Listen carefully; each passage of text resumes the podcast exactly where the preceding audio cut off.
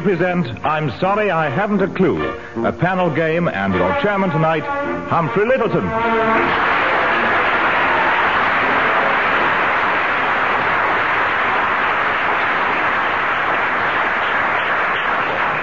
Hello. Well, this is the last program in this series. So those of you who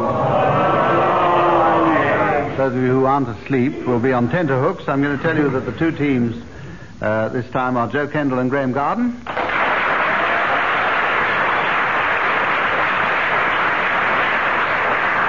Brooke Taylor and John Cleese.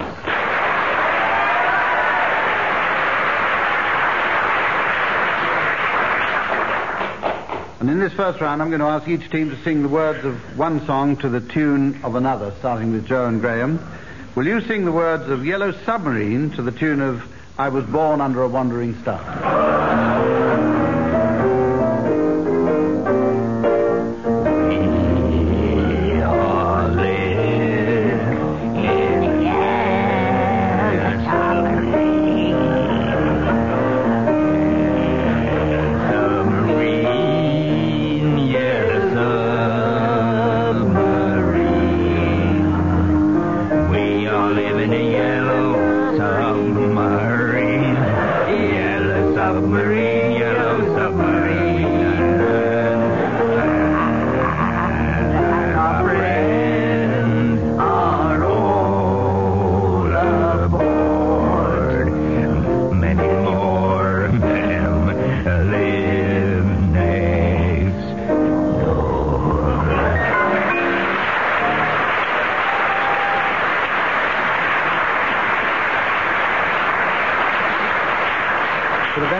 Listeners at home, Jo Kendall was singing the lower part there.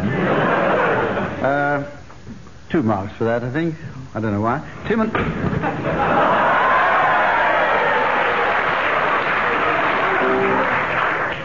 Tim and John, uh, I want you to sing the words of Things Ain't What They Used to Be to the tune of Oh Mein Papa.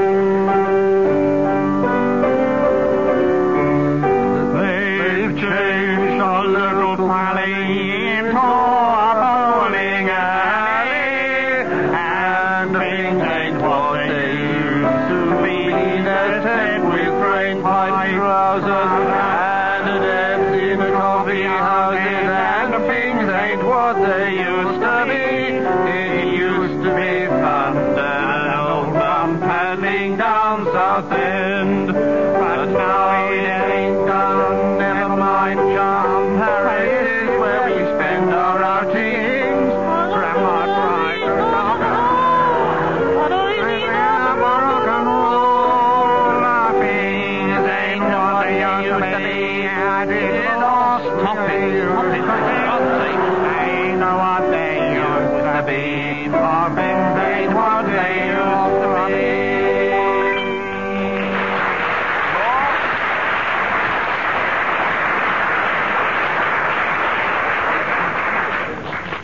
feeling sorry for Lionel Bart. First bankruptcy and then this.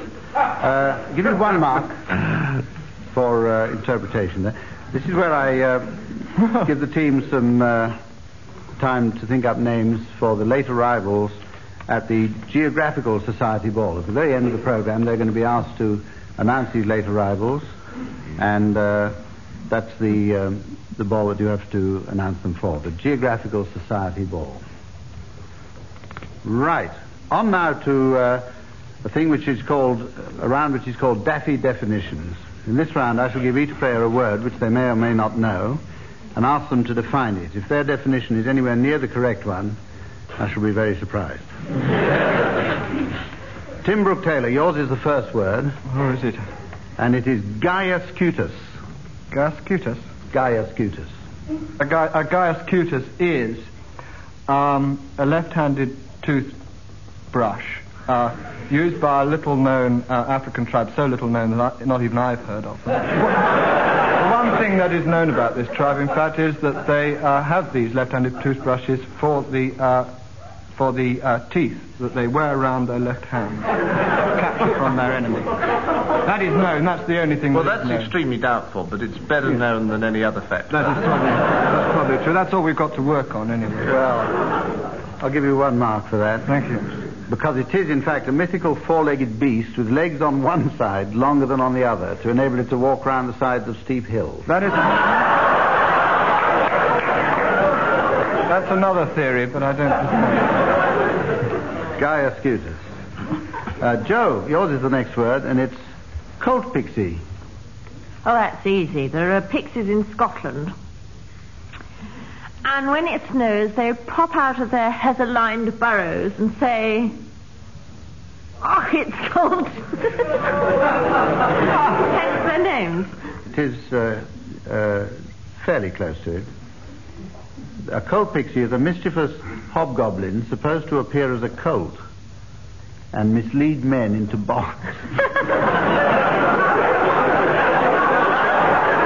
bogs. and as a lady, you wouldn't, of course, know about that sort of thing. No, I wouldn't. True. We'll have to give you a consolation mark. Now then, uh, who's this? Graeme. I want you to define a fern tickle.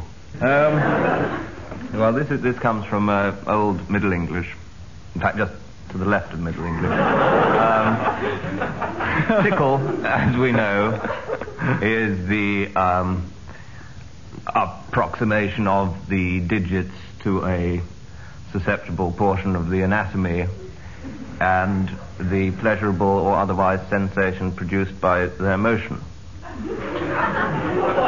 Fern, true, he's a All doctor. Fern. He's a doctor. He is a doctor. He's a doctor. Fern comes from the Scandinavian, uh, higher Scandinavian, well, halfway up Scandinavian, and uh, fern, the same root that we get the word fun. So a fern tickle is an enjoyable tickle.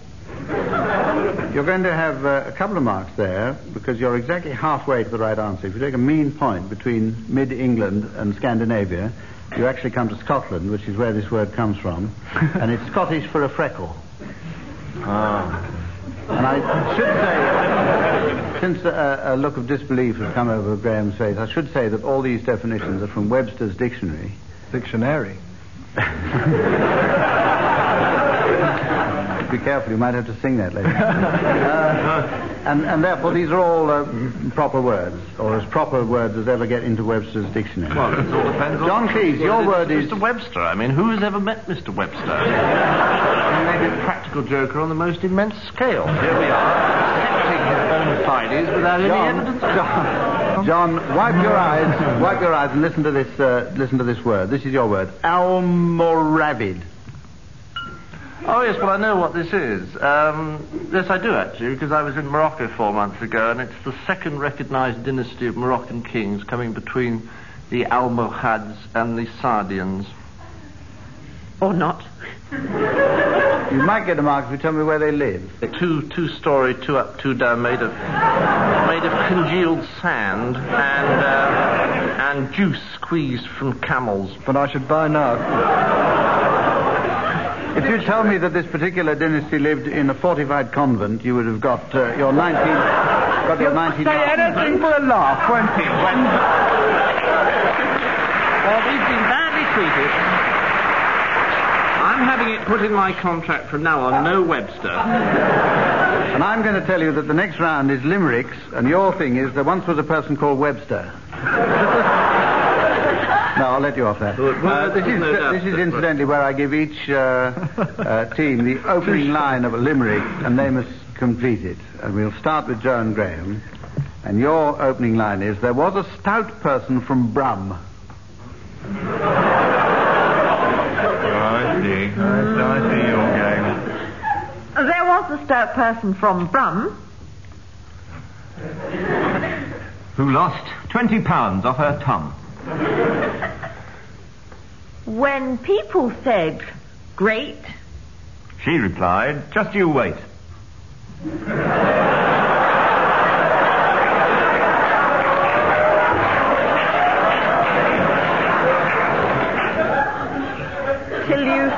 What I've lost from my thumb.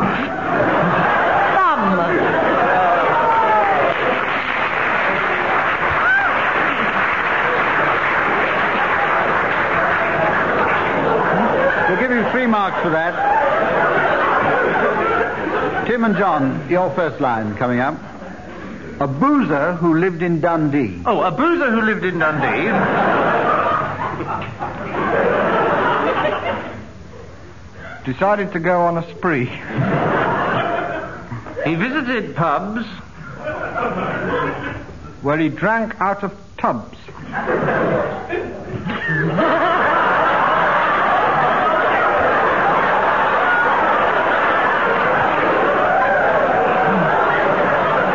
until it was time for his tea.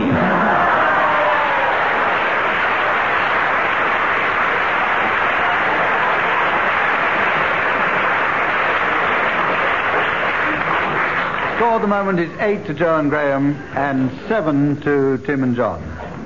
And this next round is the singing relay, where I give each, to- each team a, a song to sing, taking alternate words. And anyone who spoils the song by singing out of turn or out of tune will be taken from this place, hung, drawn, and quartered, boiled in oil, and compelled to listen to a, a complete replay of this series. Jo and Graeme, your song, please, is Second Hand Rose.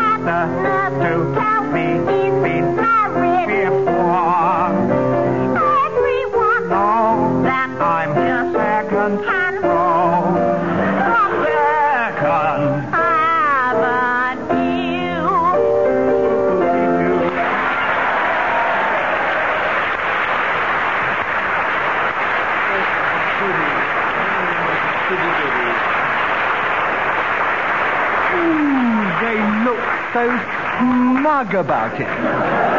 Anyone can do it if they want to. A clear round to uh, Jo and Graeme. Uh, Tim and John, your song is The Ballad of Davy Crockett.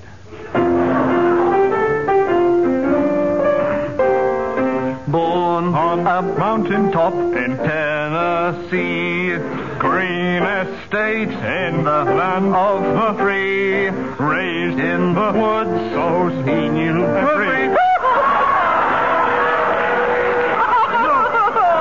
That's very difficult. Shows he knew every tree. That's As this is the last program and you're lagging behind by one point, we'll allow you to try and regain a mark by singing it again much slower. Oh, oh. Born on a mountain top in Tennessee, green estate in the land of the free, raised in the woods, so every tree, killed him papa when he was only three. Dave, Dave Crockett, king of the wild frontier.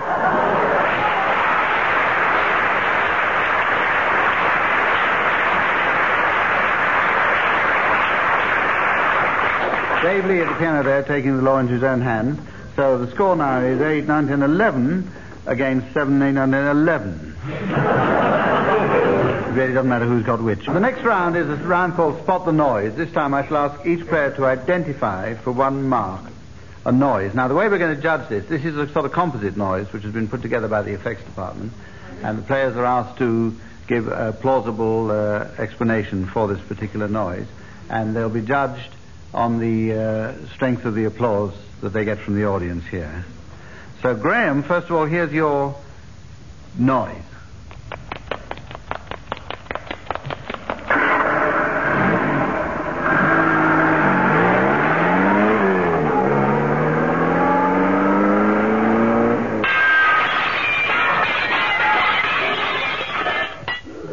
I like a nice plate glass window break. Ah, yes. Um, what was that? That That was somebody doing a Le Mans start. Oh, yeah. It was Helmut Mecklenburg Strelitz doing a Le Mans start. It's true. A Le Mans start into his revolutionary new gas turbine car, the Formula One Mecklenburg Strelitz Special. Revolutionary new car made entirely of glass. That was the late Helmut Mecklenburg.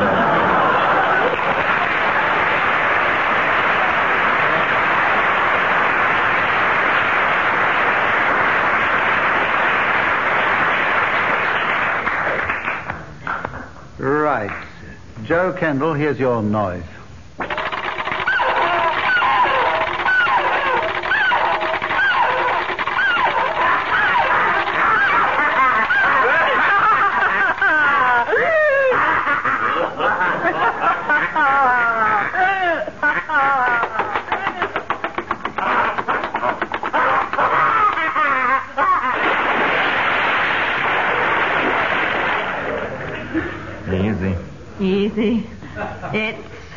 Um,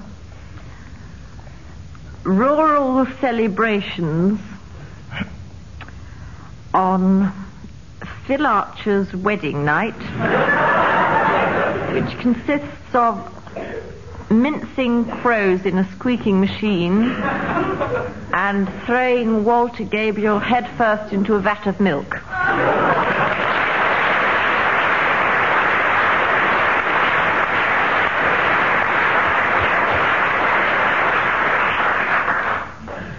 Right, uh, Tim Brooke Taylor, your noise now.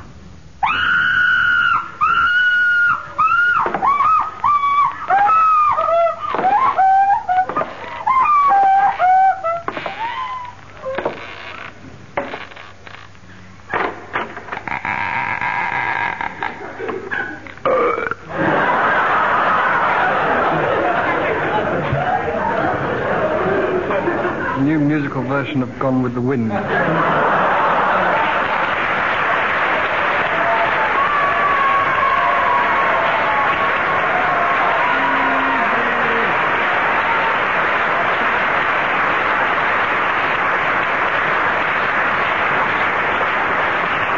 I expect you might.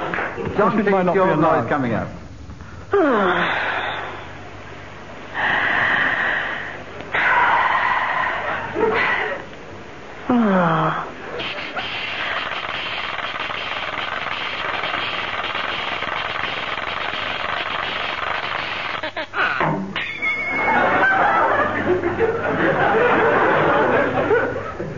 Well, I heard the audience laugh at the end. I didn't hear the effect. What was the? What I think it was, uh, could be Webster compiling his picture. I think it's somebody the, the sort of oh, oh type of thing is obviously somebody reading Webster. Reading Webster. Webster, the well-known lexicographer and uh, practical joker. Um, and then, as far as I can see, several months passed. there was a, uh, a sound effect of Mr. Webster's index fingers being uh, fed into a mincing machine. And then our studio audience laughed. I didn't hear the last bit, but I think it was for cries of almost unbearable cries of pain and agony, which uh, I couldn't really hear because the audience were giggling. But that, I would say, probably it was about uh, 12 minutes late.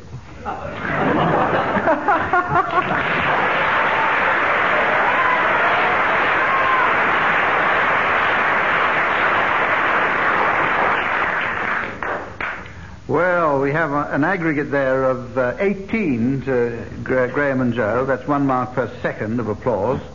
And an aggregate of 17 to uh, Tim and John, bringing the score two. Now we go on to uh, Calypso time. If you've noticed a certain amount of sort of padding up now in the program, it's been to delay the moment when we come to Calypso time. Each team uh, will be given by me a subject on which they must improvise a four-line calypso, singing alternate lines. Tim and John, your subject, please. Crufts. I'll do the beginning. Oh, I went to. Just warming up. Oh, I went to Crufts the other night. The dog's owners, they were an incredible sight. They started to behave so much like their pets. They had to plant trees in the toilet.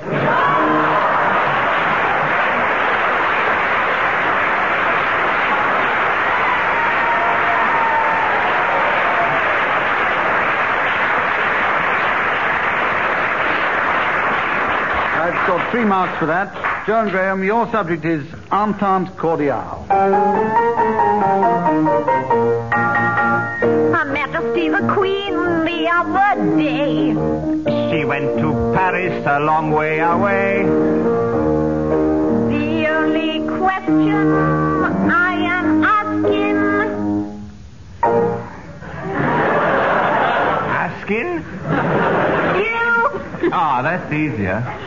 The only question I'm asking you is what did Monsieur Pompidou?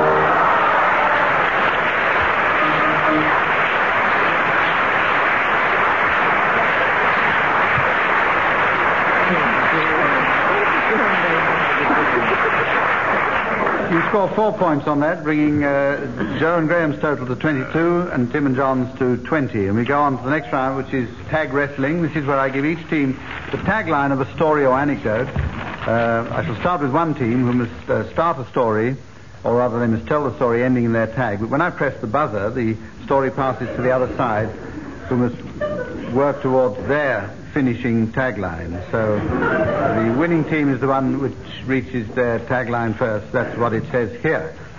Uh, so, Tim and John, I'll give you your tagline first, to which, towards which you must work. Here it is. So it's true, exclaimed Aunt Alice, pulling on her boxing shorts with a leer. The iced bun was yours all along, Lady Cynthia. Jo and Graeme, your tagline is this.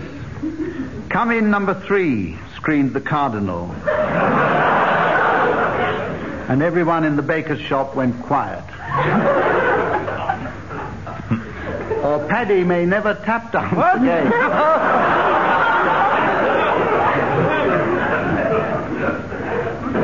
And we're going to start this story off with uh, Tim and John. John. Well, one day, uh, walking along Hackney High Street was Lady Cynthia Thing, who was feeling very hungry. She popped into the fish and chip shop for a little rock salmon and chips, and then she uh, popped into the bakery for some iced buns and chips. Did you know that this was a bakery attached to the Vatican, close to the Vatican boating pool? Wapping High Street. Cardinal what?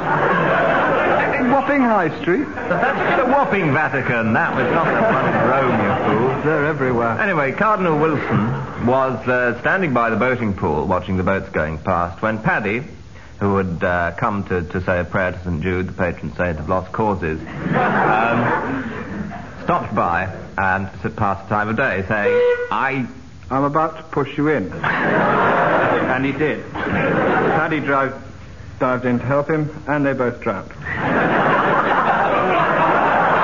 Meanwhile, meanwhile, Lady Cynthia, who we were talking about earlier, moved into the bakery and said, "What I'd like is that ice bun over there." Aunt Alice, at this moment, who was doing a little shadow boxing. By a remarkable act of faith, the Cardinal and Paddy rose from the water. And uh, as he had to change his clothes, Paddy put his tap shoes on to keep his feet dry. Tap shoes on to keep your feet dry. Turn them on. Oh, I see. You turn them on.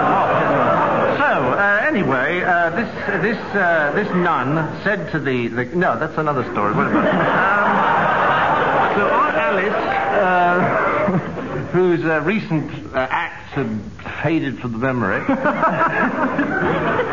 and who was in fact shadow boxing and having a hell of a job keeping the shadows in the boxes because once you closed them, they came out. He thought this is very strenuous work. Get out, said the Cardinal. Now, Paddy was once sort of again finding it very difficult to tap dance because of his recent immersion in the boating lake. and an emergency operation was prescribed by the cardinal. Ah, they said, the only person who can perform this operation is out there in boat number three in the middle of the boating lake. You probably see him from where you are.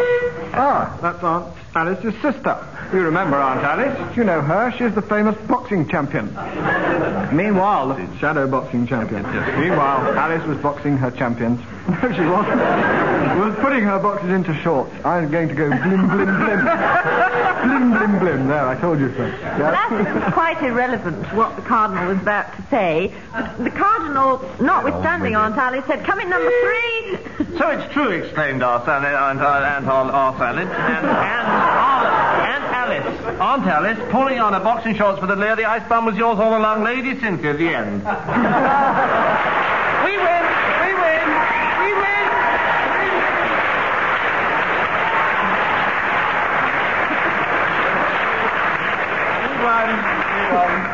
Tim and John win that one because Jo and Graeme won last time.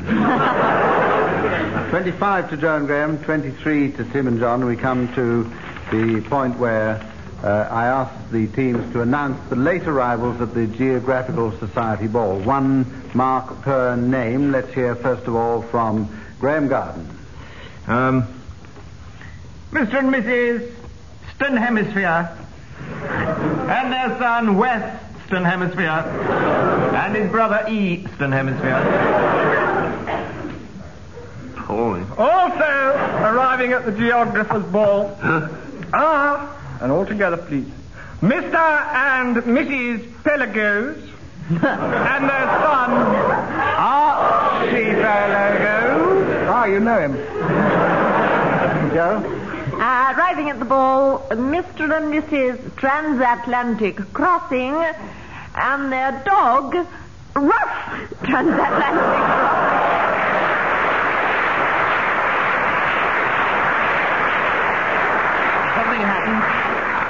Uh, the Australian ambassador and his wife and their pet koala, Lumper.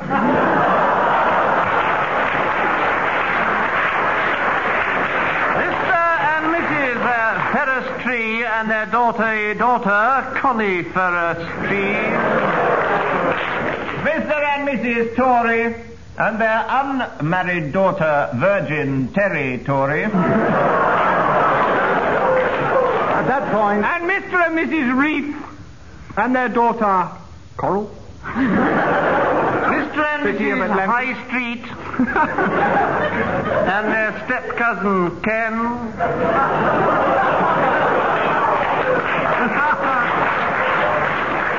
and Mrs. topographical. West Passage and their daughter, Nora for West Passage. Mr. and Mrs. Mountains and their son Andy. at this point, Mr. and Mrs. Mr. and Mrs. Zimbalist Jr. and their son, Iceberg. Worth a try. At this point, it could be going on afterwards, but at this point, uh, it's time to announce the final score that you've been waiting 13 weeks to hear. And it is William and Mary 1,184, Robert and Elizabeth 308, making Sid and Enid the overall winners.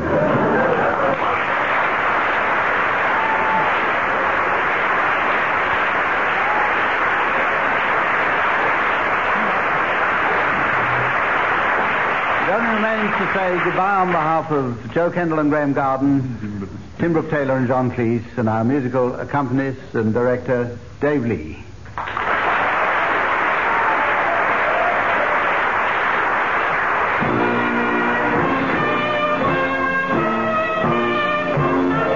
That was Humphrey Lyttelton making closing remarks on behalf of Tim Brooke Taylor, John Cleese, Graeme Garden, and Jo Kendall, Dave Lee at the piano, and producer John Castle.